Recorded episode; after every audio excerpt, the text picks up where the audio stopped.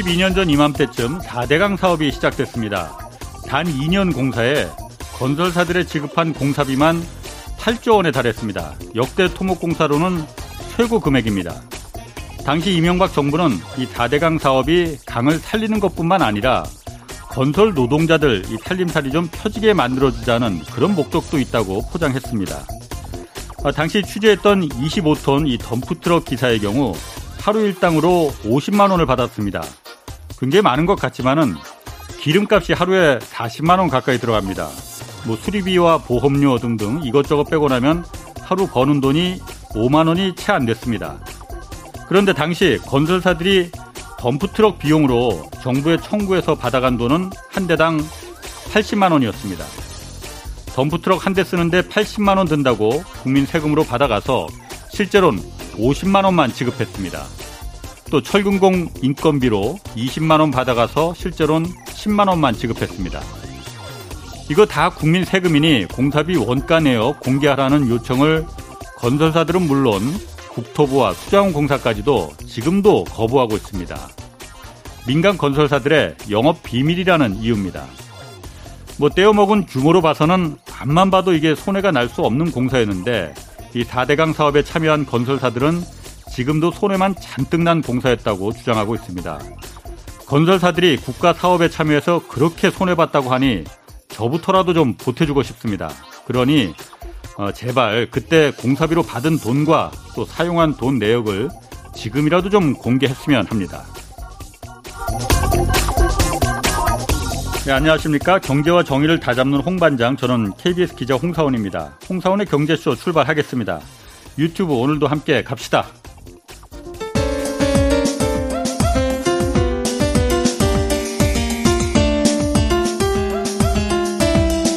어려운 경제 이슈를 친절하게 풀어드립니다. 돈 되는 경제 정보를 발빠르게 전해드립니다. 예리하면서도 따뜻한 신사 이종우 이코노미스트의 원포인트 경제 레슨. 네, 원포인트 경제 레슨 오늘 이종우 이코노미스트 이종우 센터장님 나오셨습니다. 안녕하세요. 예, 안녕하십니까. 이번 주는 좀 색다르게 금요일에 오늘 만나게 되나요? 예, 가끔 뭐 이렇게 어. 변동도 좀 있어야 되지 않겠습니까? 네, 오늘 불금입니다. 예, 예. 자, 그 미국에서 인플레 가장 중요한 기준이라고 해요. 그 예. 개인 소비 지출 가격 지수, 예. 뭐 PC 지수라고 하더라고요. 예, 그렇죠. 이게 4월 그 PC 이 개인들이 얼마나 소비에 돈을 썼느냐 예. 이 지수를 봤더니 작년보다 3.6% 올라서 굉장히 또 이것도 예상보다 높게 올라 올라갔다고 해요. 네, 그렇죠. 예, 그 무슨 의미가 가, 있는 거예요? 가계 소비 지출이 3.6% 정도 올랐고요. 예. 그다음에 가계 소비 지출을 하려면 예. 지출이 물건의 지출을 하는 거니까 예. 물건 가격이 또 이렇게 변동하지 않습니까? 물가. 예, 그렇죠. 그거를 이제 PC 가격 지수 이렇게 개인 소비 지출에 따른 예. 가격 지수 이렇게 얘기를 하거든요. 예. 그 가격 지수는 3.1% 올랐습니다. 어. 원래 당초 예상이 2.9%였으니까 그 예상보다도 조금 더 높게 올랐다라고 봐야 될 것 같고요. 4월에 그 물가 상승률도 예. 연준에서 그러니까 예상했던 것보다 훨씬 뭐 높았죠. 올라갈 거라고는 예상을 했는데 예, 예, 예. 그거보다 훨씬 더 높게 올라서 야 이거 진짜 인플레 오는 거 아니야 이렇게 막 우려한 거잖아요. 예, 그렇죠. 4월 달 지금 말씀하셨던 4월 달 지표는 이제 우리가 흔히 얘기하는 소비자 물가 지수입니다. 예. 그건 4.2% 올랐기 때문에 예. 그거 역시 보면 상당히 예상했던 것보다도 높게 나온 그런 예상이 3.5% 정도 뭐 그렇게 올라갈 거라고 예, 그 정도였는데 4%를 넘었으니까 훨씬 더 가고 앞에서 말씀드렸던 이제 그 개인 소비 지출 가격 그 지수 예. 3.1%에서 3% 넘은 거는요. 예. 2008년도 이래의 처음입니다. 그러니까 전체적으로 아. 봤을 때 물가가 상당히 좀 올라가고 있다 이렇게 이제 볼 수 있는데요. 예. 이렇게 이제 여러 물가 지수들이 상당히 높게 나오고 있지만 연준은 여전히 계속 그 기존의 예. 그 입장을 유지를 하고 있습니다. 그러니까 음. 이거는 그 기저효과에 의한 거고, 그러니까 이렇게 물가 상승하는 거에 거의 70% 정도는 기저효과에 의한 거고, 음. 한 아무리 늦는다고 하더라도 3분기 정도가 지나면 기저효과가 없어질 테니까 예. 물가가 그렇게 올라가고 하는 것이 크게 문제가 되지 않는다라고 하는 포지션을 계속해서 지금 유지하고 어. 있는 그런 상태. 이렇게 어. 이제 말씀을 드릴 수 있을 겁니다. 아니 기저효과 때문에 올라가는 거는 당연히 그 당연할 것 같아요. 예, 그런데 그렇죠. 예. 올라가는데 어느 정도 그 기저효과를 감안해서 예. 상치를 잡았는데 예. 그거보다 지금 그거보다도 더 높죠. 뛰어넘 이게 예. 지금 우려스러운 거잖아요. 예, 그렇죠. 그러니까 지금의 어. 이제 그 물가 상승을 기저효과만이다라고 보기는 어렵습니다. 앞에서 아. 연준도 아. 70% 정도는 기저효과다라고 얘기했던 것처럼 그러면 예. 30%는 나머지 다른 요인에 의해서 올라간다라고 봐야 되잖아요. 아. 근데 제가 보기에는 30%만이 아닌 것 같고 예. 좀더 많이 있다라고 봐야 되거든요. 예. 그러니까 이제 앞으로 시간이 지나면서 물가를 안정시킬 수 있는 요인은 기저효과가 낮아지면 당연히 그 부분은 이제 낮아질 수 있는데 예. 나머지 부분에서 올라가는 것들은 시간이 상당히 지나면서 계속 갈 거거든요. 예. 나머지 부분들을 한번 보면요. 우선 원자재 가격 많이 올랐잖아요. 그렇죠. 지금 유가가 브렌트유 같은 경우에 70달러 선까지 올라와 있는 상태거든요. 그러니까 전체적으로 원자재 가격이 굉장히 많이 올랐기 때문에 이 그 물가가 상승할 수 있는 만한 요인 그 상당히 크다라고 예. 봐야 되고요. 두 번째를 한번 보면 서비스 물가가 앞으로 계속해서 올라갈 겁니다. 일단 음. 이제 그, 이, 이, 그 백신을 굉장히 많이 맞아서 예, 예, 예. 이 면역 상태가 되게 되면 예. 그 시간이 지나면서부터 서비스업에 대한 수요가 많이 늘어나잖아요. 사람들이 많이 그렇겠죠? 움직이니까. 어, 어, 예. 아직까지는 그런 것들이 그렇게 큰 거는 아니거든요. 아. 그러니까 집단 면역 상태가 안 되기 때문에 예. 미국이 그런 상태인데 시간이 지나면 하반기 정도서부터는 제가 봤을 때도 서비스 물가는 올라갈 음. 가능성이 상당히 높다라고 음. 봐야 되죠. 예. 그다음에 세 번째는 그동안의 통화를 굉장히 많이 풀었기 때문에요. 예. 지금도 여전히 미국의 M2 증가율, 이런 그 총통화 증가율이 예. 20% 정도 됩니다. 음. 그러면 이 총통화 증가율이 높아지고 나서 과거에 평균적으로 봤을 때 6개월 정도가 지나고 나면 그게 물가 상승 쪽으로서 영향을 주거든요. 예. 그러면 나머지 세 부분, 그러니까 예를 아까 말씀드렸던 원자재, 서비스 물가, 그다음에 통화 증가 이 부분들에 의해서 오는 거는 이건 기, 그 일시적으로서 오는 이 그 기저효과 이런 거는 아니거든요. 그러니까 근데 그, 왜 연준에서는 그 이거 자꾸 일시적이라고 그러니까 이 그 그런 부분들이 30% 정도 있다라고 감안을 한다고 하더라도 예. 기저효과가 굉장히 크기 때문에 그 효과 자체는 시간이 지나면서 어느 정도 영향을 주겠지만 그렇게 크지 않으니 음. 우리가 생각하는 정도의 물가 상승률 그러니까 2% 정도의 예. 물가 상승률 정도가 고거를 반영하는 음. 정도일 거다라고 생각을 하고 있는 거죠. 그렇군요. 그러면은 지금 사람들이 우려하는 게 어쨌든 주식 시장도 그렇고 금리 문제도 있고 그러다 보니까는 어, 이렇게 인플레 압박이 심하고 물가 상승 압박도 심하고 그러면은 예. 이게 먼저 순서가 테이퍼링이라고 해서 예. 그러니까 그 돈, 미국 정부의 이제 국채 발행해서 돈 푸는 걸 먼저 예. 좀 줄이는 그렇죠. 거, 예, 유동성 공급을 어, 축소시키는 거, 어, 줄이기를 먼저 시작하고 그 다음에 이제 금리를 이제 인상할 거다. 예. 이런 순서가 공식처럼 돼 있잖아요. 예, 그렇죠. 그런데 이걸 뭐 상당 부분 이제 올해는 뭐 안 할 거다 이런 얘기도 있었고 뭐 그 연준에서는 예. 뭐 금리 올리는 건 2023년까지는 절대 안 예. 올릴 테니까 안심해라 이렇게 뒤통수 치지 않겠다라고 말했었는데 예.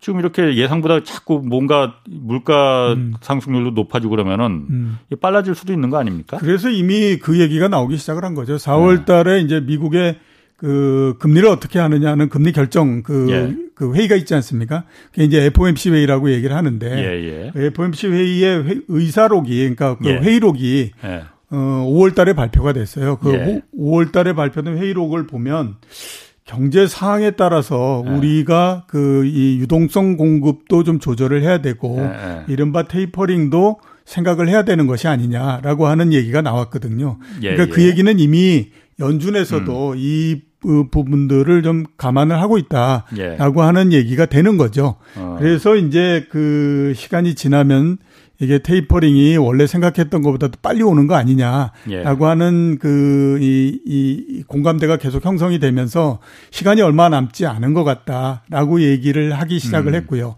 음. 그에 따라서 이제 전 세계적으로 이제 드디어 어, 이 금융 확장 정책, 이그 종말을 고하고 예. 하반기 들면서부터 일정하게 어느 정도씩 긴축 쪽으로서 예. 방향을 트는 게 아니냐. 음. 강도의 차이만 있을지 있을 뿐이지 그거는 분명한 방향이지 않겠느냐라고들 예. 지금 생각을 하고 있는 그런 상태라고 봐야 되는 거죠. 그 말씀하신 그 FOMC 회의라는 게 연방준비제도에서 모든 그 어떤 그 통화 정책을 이제 결정하는 회의잖아요. 예, 그렇죠. 그 4월 달에 그러니까 그 테이퍼링 얘기가 거기서 테이퍼링을 이제 뭐 슬슬 생각해 봐야 되는 거 아니야? 네. 이 정도 수준까지 얘기만 나왔다고 해요. 네, 그렇죠. 어, 이번 달에도 또 회의가 있다면서요? 네, 이번 달에도 회의가 있는데, 그러니까 이제 그게 뭐, 어, 느 정도의 강도로서 어. 얘기를 했기 때문에 시간이 어느 정도 된다 뭐 이런 거를 차치하고 예. 일단 공식적으로 테이퍼링이라고 하는 거를 얘기를 한 거지 않습니까? 아, 그리고 예, 예. 공식적인 문서에 남아 있는 거고. 예, 예, 그러니까 아 이게 공식적으로 얘기를 했다라고 하는 건 예. 이제 시간이 얼마 남지 아. 않았다라고 아. 하는 얘기가 되는 거고요. 예. 그렇기 때문에 6월 달 되면 보다 더 강도를 높이지 않겠느냐라고 하는 이제 그이 이 전망을 하고 있는 건데 아. 하나 중간에 걸림돌이 생긴 거죠. 앞에서 말씀드렸던 것처럼 그 의사록에 보면 이런 얘기가 있습니다. 경제 상황에 따라서 상황 예 예. 그 우리가 테 이퍼링을 한번 고려해 봐야 되는 거 예. 아니냐라고 했는데 이 경제 상황에 따라서라고 하는 거에서 가장 큰 부분이 뭐냐면 성장률이 높아지는 게 아니고 고용이 그렇죠. 어느 정도 되느냐 하는 건데 예. 이그 5월 달에 이제 4월 달 그 고용 지표가 나오지 않았습니까? 원래 굉장히 안 좋았죠. 예, 100만 개 어. 정도의 일자리가 만들어질 거다라고 예. 생각을 했었는데 25만 개 정도밖에 안 됐어요. 고용 쇼크라고 표현했어요. 예, 그렇죠. 그렇게 예. 되다 보니까 이제 아 이게 뭐 그 5월달 고용 지표가 좋게 나온다고 해서 당장에 할 수 있는 건 아니고 예. 최소한 그래도 한 3개월 정도는 봐야 되지 않겠어? 그러면 예. 3개월 보면 7월 달이지 않습니까? 예. 그리고 7월 달 지표는 8월 달에 나오는 거거든요. 예, 그러니까 예. 아 8월 달 정도에 이제 공식적으로 하겠다라는 얘기를 할 거고 음. 그러면 그로부터 한 6개월 후 정도에 진짜로 시작을 하니까 진짜로 시작한다는 게 테이퍼링을. 예, 그렇죠. 테이퍼링. 네. 그렇게 네. 되면 네. 내년도 초 정도 되는 거 아니냐? 이런 네. 얘기를 이제 해서 예. 그래도 예. 시간은 있어. 이런 얘기를 한 거지만 네. 지금까지는 그 한다 안 한다에 대한 공식적인 언급이 전혀 없었는데 예. 드디어 이제 공식적인 언급을 했다라고 하는 것 자체에 시장이 예. 좀 반응을 이렇게 하고 있는 그런 상태라고 봐야 되는 거죠. 그런데 의외로 4월에 예. 어쨌든 그 FOMC 회의라는 그 미국의 그 통화 정책을 결정하는 회의에서 테이퍼링에 대해서 공식적으로 언급을 했는데도 예. 다들 막 그 발작적으로 이렇게 막 모든 막 그 상황이 될 줄을 겁내했었는데 예. 뭐 실제로 그렇지 않았거든요. 예, 실제로 그러니까, 그렇지 않았죠. 아, 금리는 떨어졌고 떨어졌고 예, 주가는, 주가는 올라 올라갔고 예, 예, 그렇게 됐죠. 이게 왜 그렇게 어. 되냐면요. 주식시장에서 가장 겁을 냈던 거는 뭐냐면 테이퍼링을 하느냐 안 하느냐 하는 것들의 문제는 아니었습니다. 왜냐하면 테이퍼링을 하느냐 안 하느냐 하는 것들은 그동안에 네. 얘기를 굉장히 많이 했었거든요. 어차피 할 거니까. 예, 그렇기 때문에 예. 이게 시간상의 문제일 뿐이지 예. 그 하는 거니까 예. 뭐 그렇게 그 한다라고 하는 거에 대해서는 크게 반응을 하지 않는데 음. 가장 무서워했던 건 계속 안 한다고 얘기했다가 어느 날 갑자기 그냥 시간도 안 주고 아 그럼 이번 달서부터 우리 좀 줄일게요 예. 이렇게 하면 아. 이건 시장에 엄청난 쇼크다라고 하는 거죠. 예. 근데 이제 이번에 과정을 통해 가지고 아 그러면 먼저 언제 하겠다라는 얘기를 공식적으로 이제 뭐 이렇게 언급을 한 거니까 예. 그러면 최소한 그렇게 어느 날 갑자기 뒤통수를 쳐버리는 일은 없겠구만 이런 이제 생각을 하게 된 거죠. 음. 그렇게 돼 있으니까 이제 주식시장에서는 오히려 불확실성이 상당히 줄었다 이렇게 이제 본 거고요. 예. 그다음에 이제 채권 시장 입장에서는 앞에서 제가 말씀드렸던 것처럼 9월 달 정도 돼야 처음으로 시점을 한 번 정도 정할 거다라고 이제 말씀을 드렸잖아요. 예, 예. 그 시점을 정하고 2013년도의 경험에 따라서 보면 한 6개월 후 정도서부터 시작을 했던 거죠. 예. 그럼 내년도 3월이거든요. 예. 그리고 지금 이제 월별로 1,200억 달러 정도씩의 유동성이 공급을 되는데 그러니까 1,200억 달러씩 국채를 발행해서 돈을 예, 예. 찍어내는 그렇죠. 거죠. 돈을 이제 유동성을 예. 계속해서 공급해 주고 예. 하는데 그걸 시작했다고 해서 갑자기 0을 만들 수는 없는 거죠. 그러니까 매 달마다 조금씩 줄여가는 형태가 음. 되죠.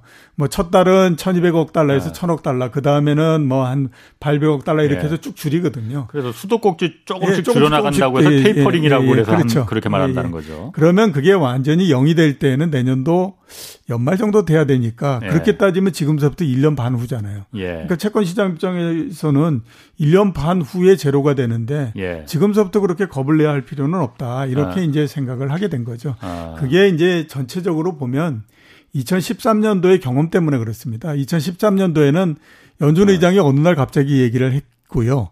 그 다음에 한 달 후에 테이퍼링에 대한 방향성을 딱 그 못을 박아버리는 형태였어요. 음. 그러니까 이제 주식 시장이 거기에 대해서 막 난리가 나가지고 15%가 떨어지고 이랬거든요. 그때 경험을 봐서 이번에는 예, 그렇죠. 그럼. 예, 예. 음. 그래서 이제 그이이 갑자기 어떤 일이 나지 않겠느냐라고 하는 겁을 냈었는데 예. 그러다 보니까 시장이 그 얘기를 그 기억 때문에 예. 얘기를 계속 했던 거죠. 그 전서부터. 아하. 뭐 공식 언급을 하기 전서부터 하는 거 아니야? 하는 거 아니야? 예, 계속 이렇게 예. 이제 그 얘기를 했기 때문에 예. 이번 같은 경우는 그게 이제 굉장히 많이 희석이 돼버리는 음. 형태가 된 거거든요. 그래서 음.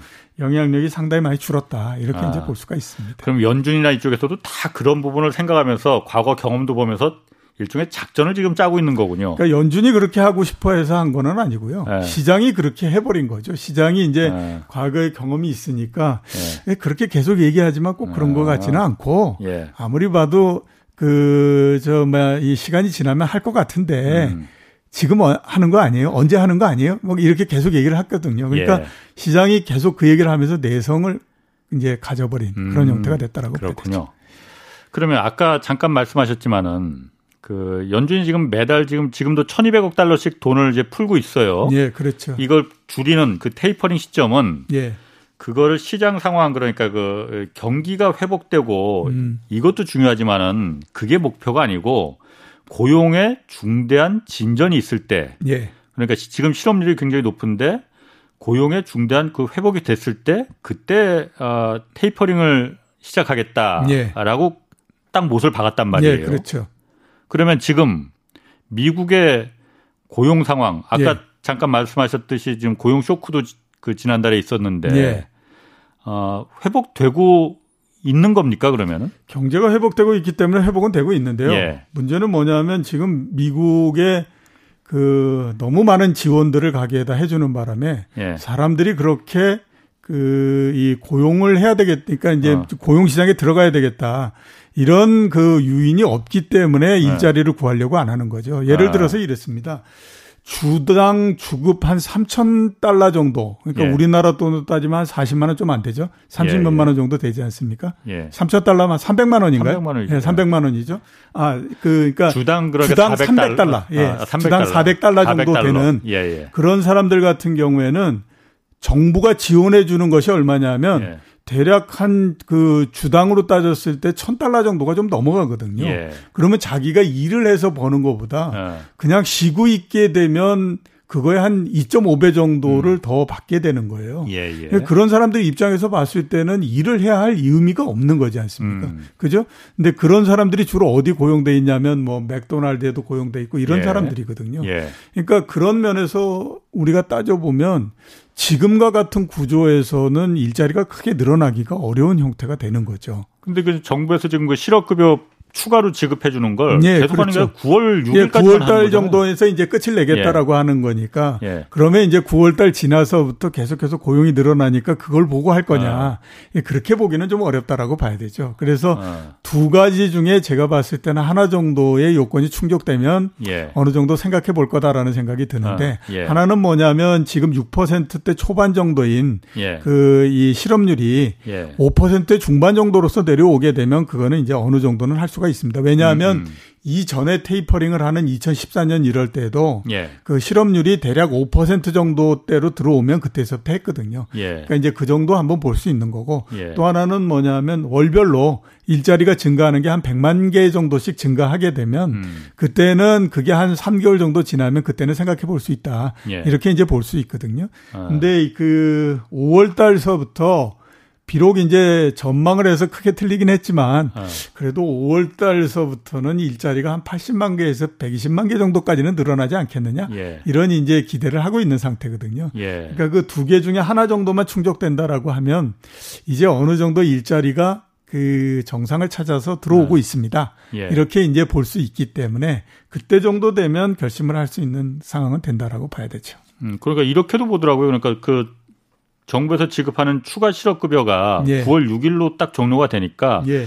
그 이후에 직업을 이제 취직을 할지는 않을 거 아니에요. 그러니까 예, 그 그렇죠. 그 이전부터 예, 일자리를 그 잡을 거 아니에요. 그러니까 뭐 7월, 8월 이때쯤부터 시작해서 또 그리고 8월에 그 잭슨홀 미팅이라는 중요한 회의가 있다면서요. 예, 예, 예. 전 세계 뭐 중앙은행 전 세계 중앙은행 총재들을 모아가 놓고 뭐 거기서 뭔가 중대한 발표를 뭐 하나 해야 되는데 예. 그 중대한 발표가 자 이제 테이퍼링 합시다. 뭐 이런 거 아닐 않을까라는 예, 그렇죠. 예상들도 하더라고요. 예, 그래서 이제 그 5월 달, 6월 달, 7월 달 이때에 예. 일자리가 상당히 그래도 좀 늘어난다. 예, 예. 그러니까 뭐 20만 개 이렇게는 얘기할 거 없지만 예. 그래도 한 6, 70만 개씩 늘어난다 그러면 예.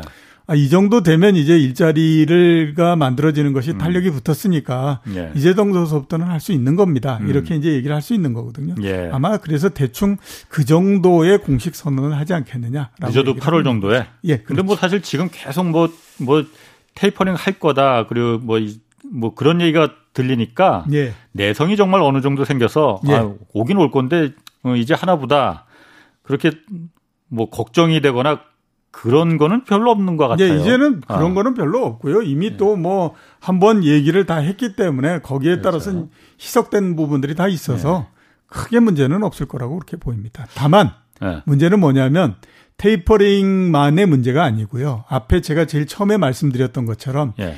이제 전 세계적으로 금융 완화의 기조는 끝이 났다라고 봐야 되고요. 예. 강도의 차이일 뿐이지 시간이 지나면서 계속 긴축으로 이제 드디어 정책은 변환됐다라고 어, 어. 하는 거에 대해서 어떻게 판단하느냐 하는 거에 문제지 예. 테이퍼링을 하느냐 안 하느냐 그렇죠. 하는 것들은 이미 어. 어물 건너간 그러니까 어. 과거의 얘기가 됐다 이렇게 볼 수 있는 거죠. 그럼 사실 우리 체감적으로 느끼는 것도 말씀하신 대로 테이퍼링 그거 뭐 수도꼭지 잠그듯이 천천히 줄인다는데 그거 뭐 미국에서 하든 말든 예. 그거 여파로 세계 각국들이 긴축에 들어가느냐 안 느냐 이 부분이 중요한 거잖아요. 네, 그렇죠. 그래서 우리 얘기를 좀 해보려고 예. 하거든요.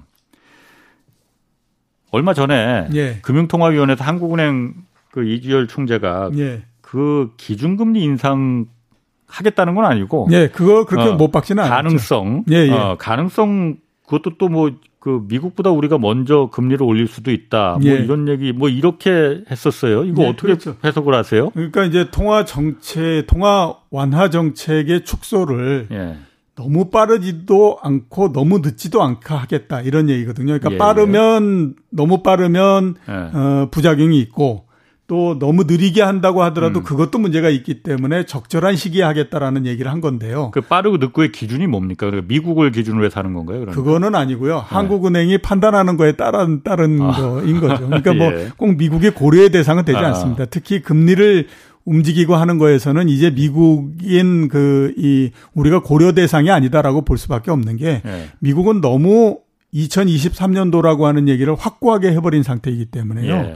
자기들이 했던 얘기가 너무 음. 그 많이 그 사람들 머릿속에 남아 있는 상태가 돼서 어떤 상황이 온다고 하더라도 그 숫자를 지키려고 할 겁니다. 그렇기 2023년은? 때문에 예, 그렇죠. 아. 그렇기 때문에 그거는 기준이 안 되고요. 예. 이제 한국은행이 어떻게 판단하느냐에 따라서 그 이제 그 할 수 있는 시기가 정해진다라고 예. 봐야 되는데 그 얘기를 했다라고 하는 것 자체가 예. 아 이게 얼마 안 남았구나라고 아. 하는 것들을 이제 얘기를 하는 거죠. 예. 그러면서 또그 어, 금융통화위원회를 의 결과 발표를 하면서 어떤 얘기를 했었냐면 아. 그 수정 경제 전망을 내놨잖아요. 올려잡았죠. 예, 그렇죠. 어. 3.0%에서 올해 경제 성장률 4%, 예. 4.0%로서 전망을 한다라고 얘기를 했거든요. 예. 내년도도 2.5에서 3.0으로서 한다 이렇게 했는데 내년도 예, 내년도 그렇죠. 성장률이 3 올라간다고. 예, 그렇죠. 예. 그러니까 올해 4.0%라고 하는 건 여러 분석 기관들에서 어 이게 시간이 지나면서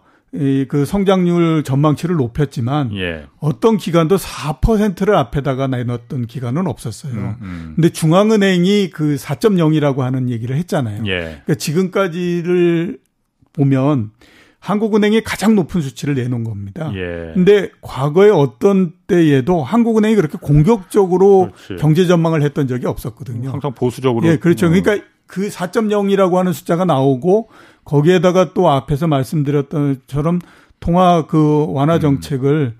너무 빠르지도 너무 늦지도 않게 조정을 하겠다라고 얘기를 하니까 그럼 두 개, 두 개를 다 결합시키면 아, 이미 한국은행이 얘기하고 있는 기준은 예. 이미 넘었구나, 경제. 어. 그렇게 따지니까 그러면 뭐 시간이 얼마 남지 않은 거 아니야? 이제 이런 생각을 하게 된 거거든요. 어. 그러니까 이제 우리가 몇 개로 우리 한번 이제 그 생각을 해보게 되면요. 예. 우선 한국은행이 이, 그, 이 결심을 하는데 집단 면역 이게 이제 있어야 되겠죠. 음. 그리고 집단, 여태까지도 계속 이제 집단 면역이 앞으로 어떻게 될지 모르기 때문에 경기에 대한 불확실성이 있습니다 라고 얘기를 했는데 예. 그렇게 되면 집단 면역이라고 하는 것이 하나의 기준이 될 수가 있습니다. 예. 근데 지금 정부가 그 계획하는 걸로는 11월 달 되면 집단 면역이 된다라고 얘기를 했고요. 예. 그 다음에 현재의 추세들로 봤을 때 9월 달 정도가 되면 우리가 접종률이 70%를 넘어간다라고 봐야 되거든요. 예. 그러면 거의 9월 달을 넘어가면서부터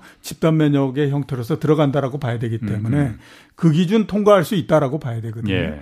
그다음에 또 앞에서 말씀드렸던 것처럼 올해 경제 성장률이 4%를 넘으면이라고 얘기했는데 예. 4%를 넘기 위해서는 2분기 성장률이 1% 정도 되고 분기 대 분기 그 예. 기준으로요. 예. 3분기도 1% 정도가 넘으면 4%가 됩니다.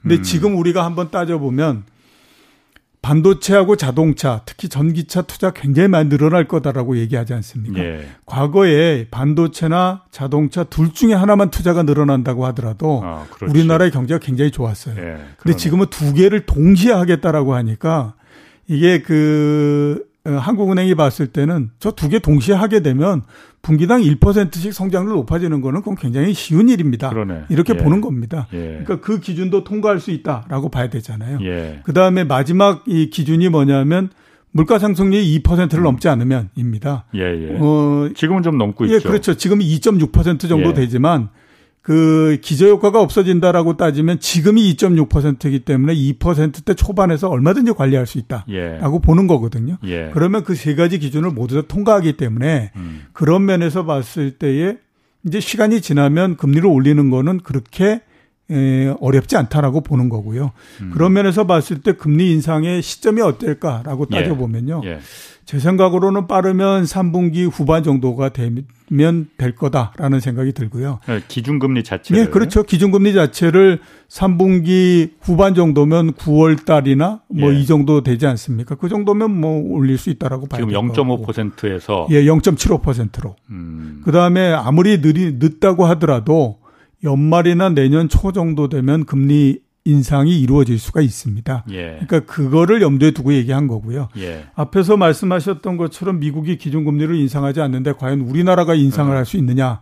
그건 얼마든지 가능합니다. 왜냐하면 그렇죠. 2011년도에도 그렇게 했기 예. 때문에 예. 그 전력이 있거든요. 예. 그러니까 미국이 0.25%로 금리를 계속해서 유지했지만 우리나라 같은 경우는 1.5%에서부터 시작해서 무려 4번, 5번을 인상을 했었기 때문에 예. 이번 같은 경우에 인상하는데 전혀 어려움이 없습니다. 음. 그래서 제가 생각했을 때는 빠르면 3분기 후반, 그 다음에 느린다고 하더라도 연말이나 내년 초 정도 되면 아마 음. 우리나라는 금리 인상을 할 거다. 이렇게 이제 볼 수가 있는 거죠. 그 미국하고 우리나라하고 이제 금리 차이, 상대적인 차이 때문에 뭐 자본의 유출 이런 문제도 생길 수 있잖아요. 예. 그러면은 미국보다 우리가 금리를 선제적으로 먼저 좀 그 작동을 시키는 게 올리는 게 좋은 건지 아니면 미국 올린 다음에 우리가 하는 게 좋은 건지 그건 뭐 말할 수 있습니까? 그동안에 이제 우리나라에 그러니까 자본이 이동하느냐 안 하느냐 하는 거는 기준금리를 가지고 하는 건 아니고요. 네. 그러니까 시장금리를 가지고 하지 않습니까? 예. 그러니까 똑같은 치 미국의 10년물 금리하고 우리나라의 10년물 금리하고 했을 때 우리나라의 10년물 금리가 미국의 10년물 금리보다 낮았을 때도 있었고요. 작년 예. 같은 경우에. 또 지금 같이 높았을 때도 있고 뭐 이런 그 상태입니다. 근데 예.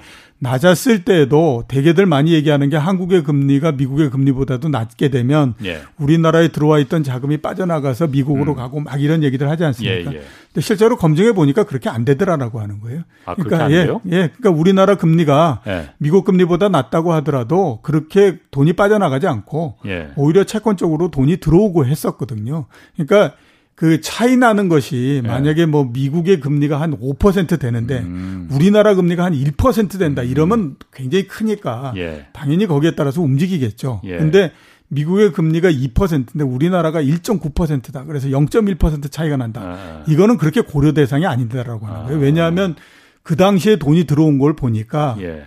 여러 나라들의 채권에다가 그러니까 예. 믿을 만한 나라들의 채권에다가 돈을 포트폴리오 차원에서 예. 분산을 시키는데 예. 그중에 우리나라가 들어가 있더라고 하는 거죠. 음. 그러니까 그런 상태에서는 뭐 미국하고 금리 차가 조금 난다고 해서 그게 돈이 빠져나가고 이러지 않더라라고 하는 겁니다. 그렇군요. 그래서 그 금리가 뭐 조금씩 변동한다고 해서 크게 문제가 되지 않고 거기에다가 지금도 우리나라의 10년물 금리가 미국의 금리보다 좀 높은 상태거든요. 예. 거기에다가 만약에 이제 우리나라가 한국은행이 금리를 올리게 되면 예. 그, 그 우리나라가 높은 폭이 조금 더 커진다라고 봐야 되죠. 미국은 그렇게, 금리 인상을 예, 안 하기 예, 때문에. 예. 그렇기 때문에 자금이 빠져나간다거나 이럴 가능성은 별로 없기 때문에 그럴 예. 우려는 안 해도 된다라고 볼 수가 있죠.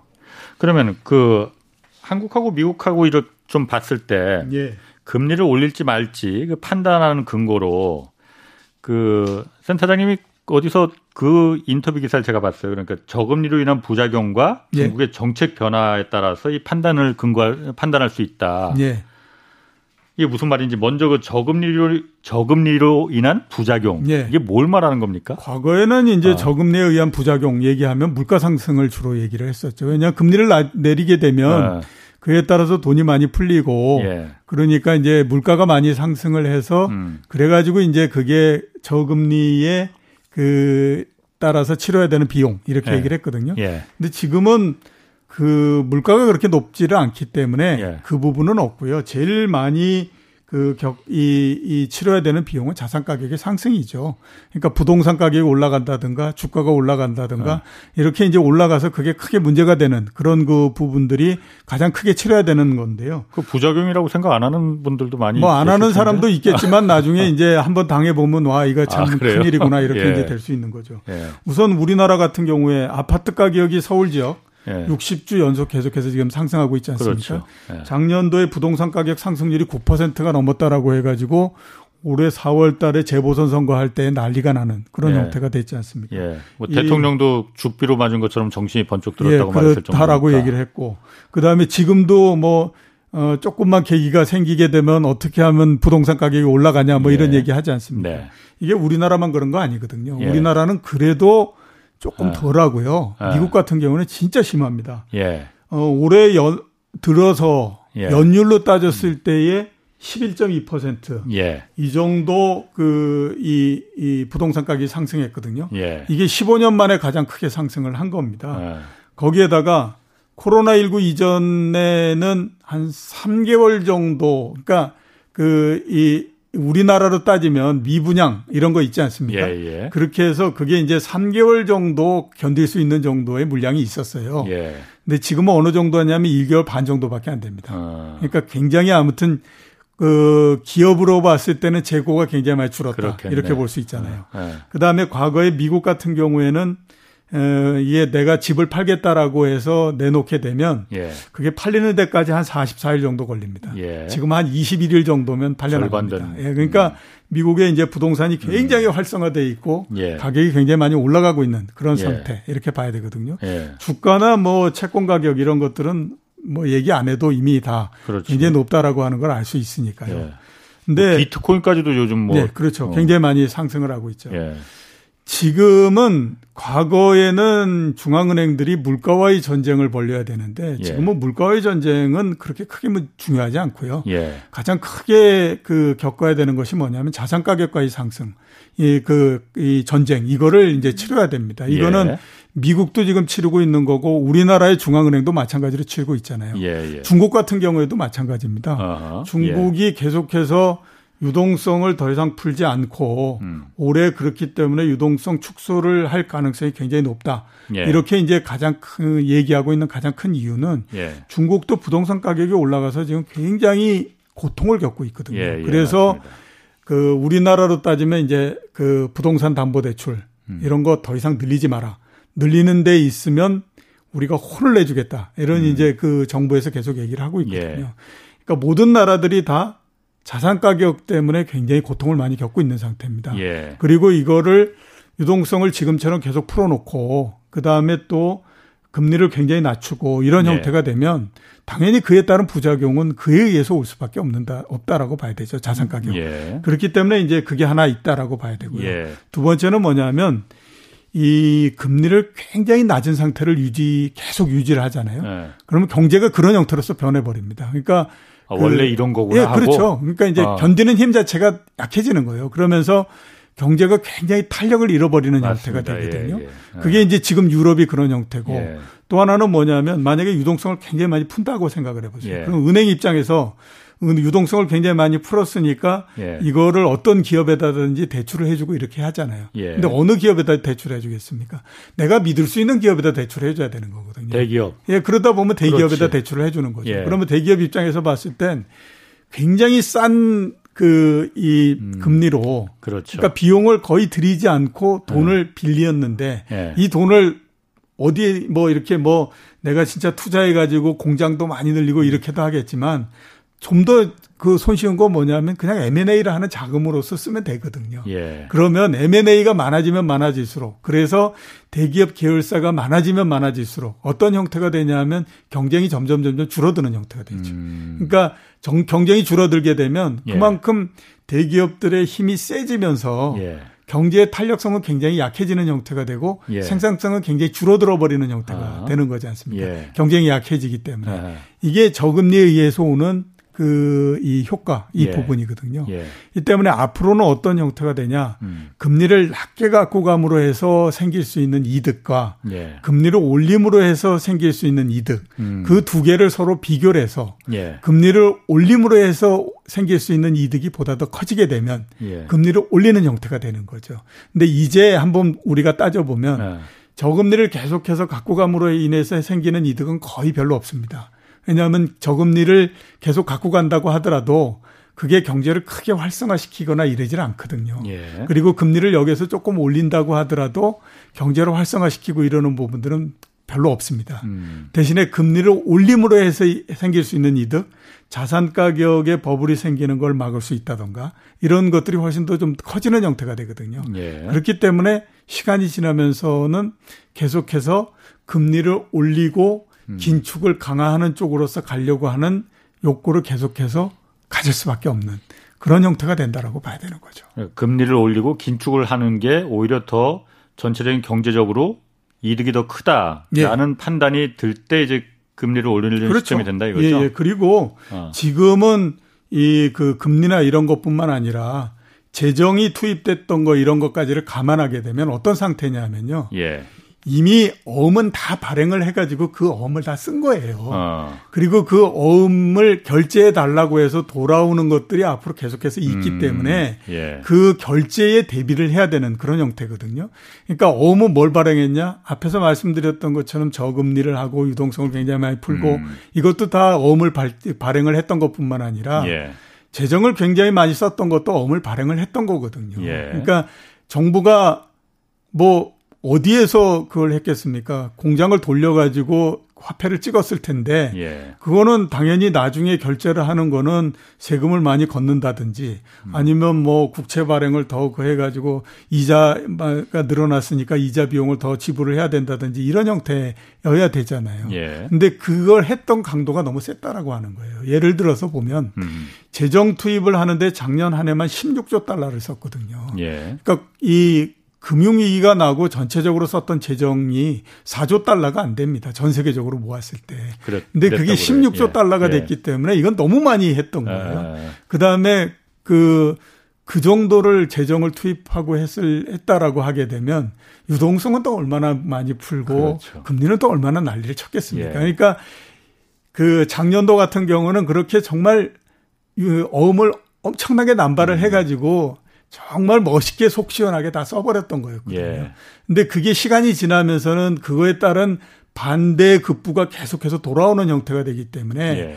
이제는 그거에 대비를 해야 되니까 그걸 뭔가 좀씩 줄여야 되는 거죠. 음. 그렇게 되니까 미국 같은 경우에는 어떠냐? 중앙은행은 그냥 가는데 재무부 쪽에서는 야 이게 앞으로 돌아와야 될 우리 어음을 생각하면 예. 지금에서 이제 더 좀 이렇게 발행하고 하는 거는 좀 줄여야 됩니다. 이런 음. 얘기를 한 거에 된 거거든요. 음, 음. 그렇게 따지면 이제 점차적으로 계속해서 정책의 변화가 올 수밖에 없는 거고 음. 이번에 이제 한국은행이 얘기한 거, 예. 그 다음에 연준이 테이퍼링 얘기한 거 이런 부분들은 다른 것보다도 아 이제 금융 완화의 기조는 완전히 이제 한물 접는 거고 어. 이제서부터는 긴축으로 들어가는데 엑셀을 처음부터 꽉 밟을 수가 없으니까 그렇죠. 천천히 엑셀을 이제 밟아서 속도를 좀씩 높여가는 거구나 긴축에 예. 음. 이거에 이제 신호다라고 하는 것이 보다 더 중요하다라고 봐야 되는 거죠. 돌아오고 있는 어음들에 대해서 이걸 갖다가 사고 안 나게 잘 막을 수 있게끔 그 부분이 이제 금리를 천천히 올리면서 그 이 어음을 잘 막을 수 있게 예. 하는 거라 이거죠. 예, 그렇죠.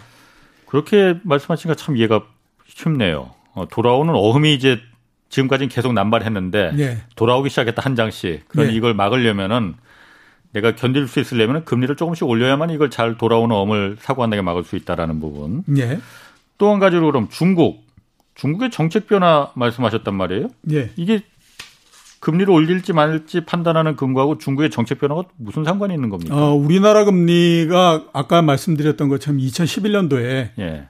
그 우리나라 한국은행이 미국보다도 훨씬 더 금리를 올리고 했을 때에 예. 그나마 그래도 외부에서 백 그라운드로 해가지고 우리가 이렇기 때문에 할 수 있습니다라고 얘기했던 게 뭐냐면 그 당시에 미 중국이 금리를 상 올렸기 때문에 예. 우리나라도 그다지 아무튼 부담을 가, 그, 아. 느끼지 않고 금리를 올릴 수 있었거든요.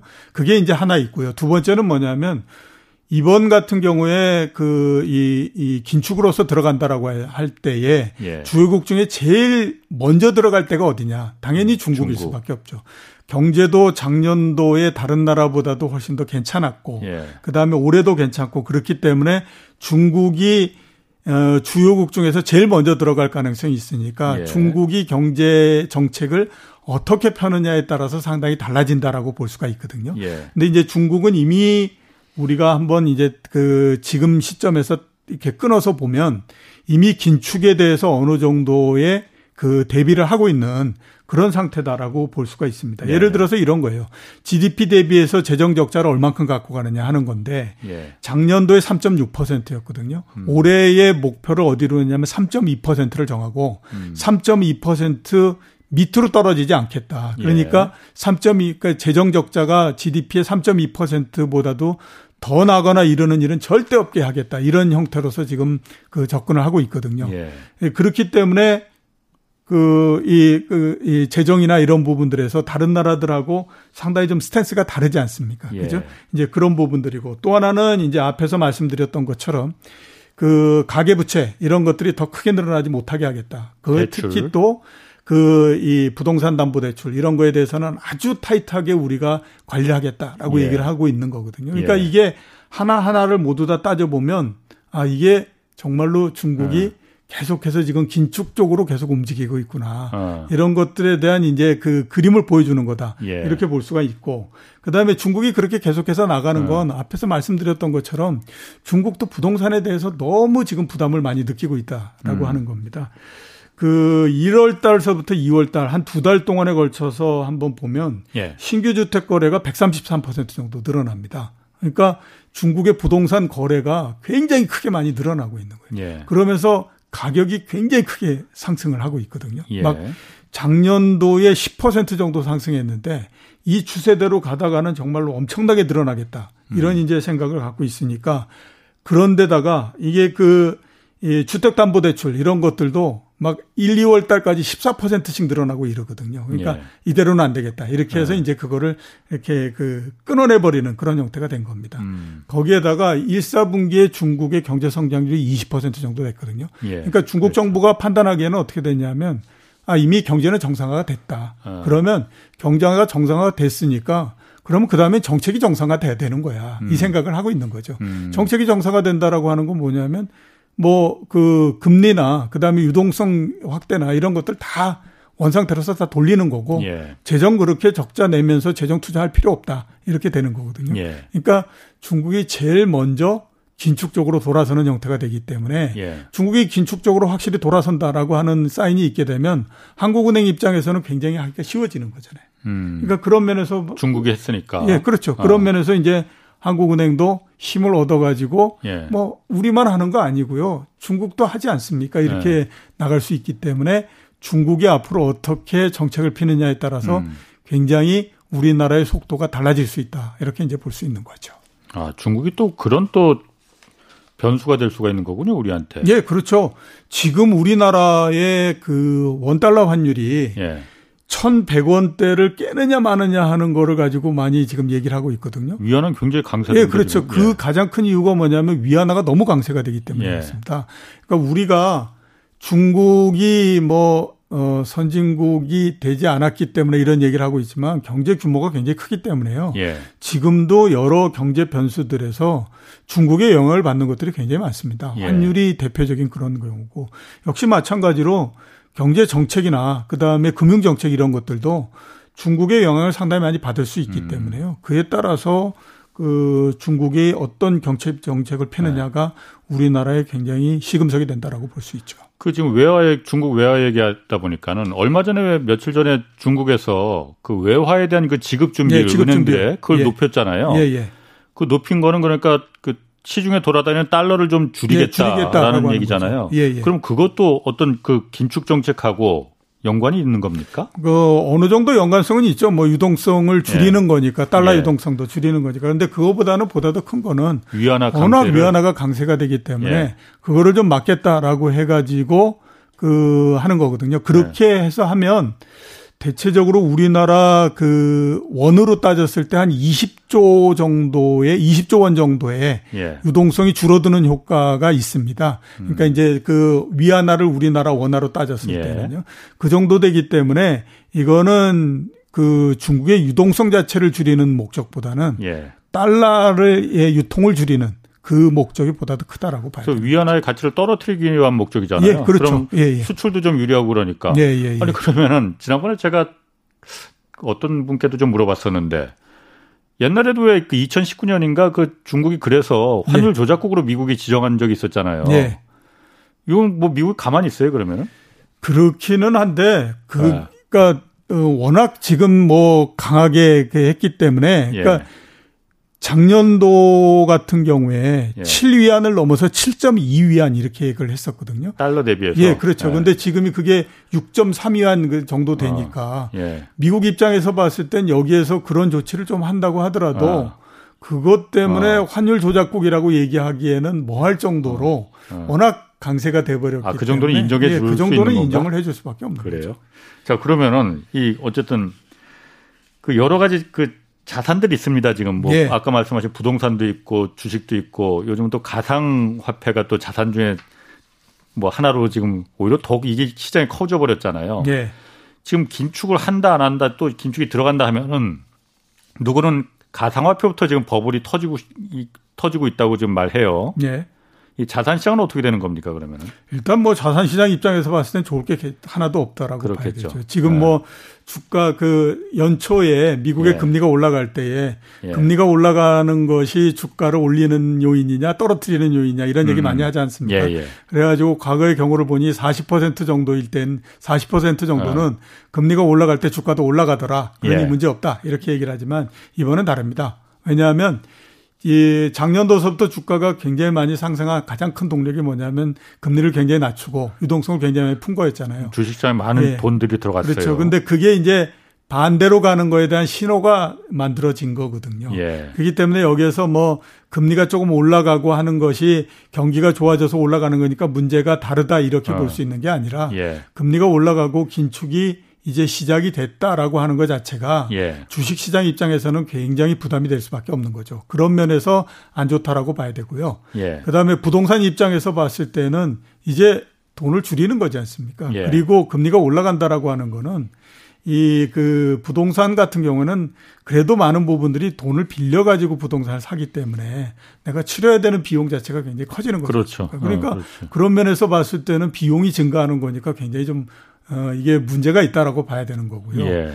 가상화폐 같은 경우에는 뭐 워낙 단기에 급등을 하면서 버블을 만들어 버린 형태가 제일 걱정이 커진 그게. 이게 터진다라고 하면 이게 1호가 될 수밖에 없다라고 하는 거 모두가 다 인정하는 겁니다. 지금 누구는 그게 지금 4월에 8천만 원까지 비트코인이 올라갔다가 예. 지금 한 그렇죠. 절반 가까이 4천만 원 됐잖아요. 예, 예. 이게 지금 버블 거품이 터지고 있는 중이다라고도 지금 얘기하고 있거든요. 예. 그럼 제일 먼저 터지는 게 비트코인 가상화폐가 될 수 있는 거예요. 네, 가상화폐 빛 중에서 비트코인보다는 도지코인이 가장 1호다라고 네. 봐야 되죠. 왜냐하면 네. 도지, 도지 코인 같은 경우는 6개월 사이 220배가 올랐기 때문에요. 아, 그렇게나 올랐어요? 예, 그렇죠. 당연히 제 1호가 그거. 그 다음이 네. 이제 가상화폐 전체. 아, 많이 오를수록 먼저 터지는 거군요. 많이 오를수록 먼저 터지는 건 어떤 때든지 항상 있었던 일입니다. 예. 참. 이 그러면은 어떻게 해야 됩니까? 그럼 그 빚내서 그러니까 이게 이 자산에 투자한 사람들 지금 예. 많거든요. 예, 예. 이분들 때문에 걱정인 건데 예. 짧게 좀 어떻게 좀 전략을 좀 세워야 될까요? 우선 뭐 빚은 좀 줄이는 게 좋고요. 그다음에 전략에서 가장 큰 부분은 뭐냐면 지금까지는 예. 유동성을 줄이고 한다라고 하는 거에 대해서 인정을 하지 않았잖아요. 예. 근데 이제 보면 세상이 바뀌고 상황이 계속해서 바뀐다라고 하는 게 표면화된 거기 때문에 이제서부터 그런 마음을 가져야 되는 것이 1호입니다. 그 시절은 아, 끝났다. 예, 그저 시절은 끝났고 상황이 바뀌기 때문에 네. 언제든지 가격에 문제가 있을 수 있으니까 거기에 대비해야 되겠다. 이런 마음가짐을 가져야죠. 예, 고맙습니다. 지금까지 이종우 이코노미스트 함께했습니다. 내일 오전 11시에 유튜브로 경제쇼 플러스 업로드 됩니다. 이번 주는 김원식 문화평론가와 함께 40대 소비 패턴 분석해 보겠습니다. 자, 저는 물러와 있고요. 지금까지 경제와 정의를 다잡는 홍반장, 홍사훈의 경제쇼였습니다.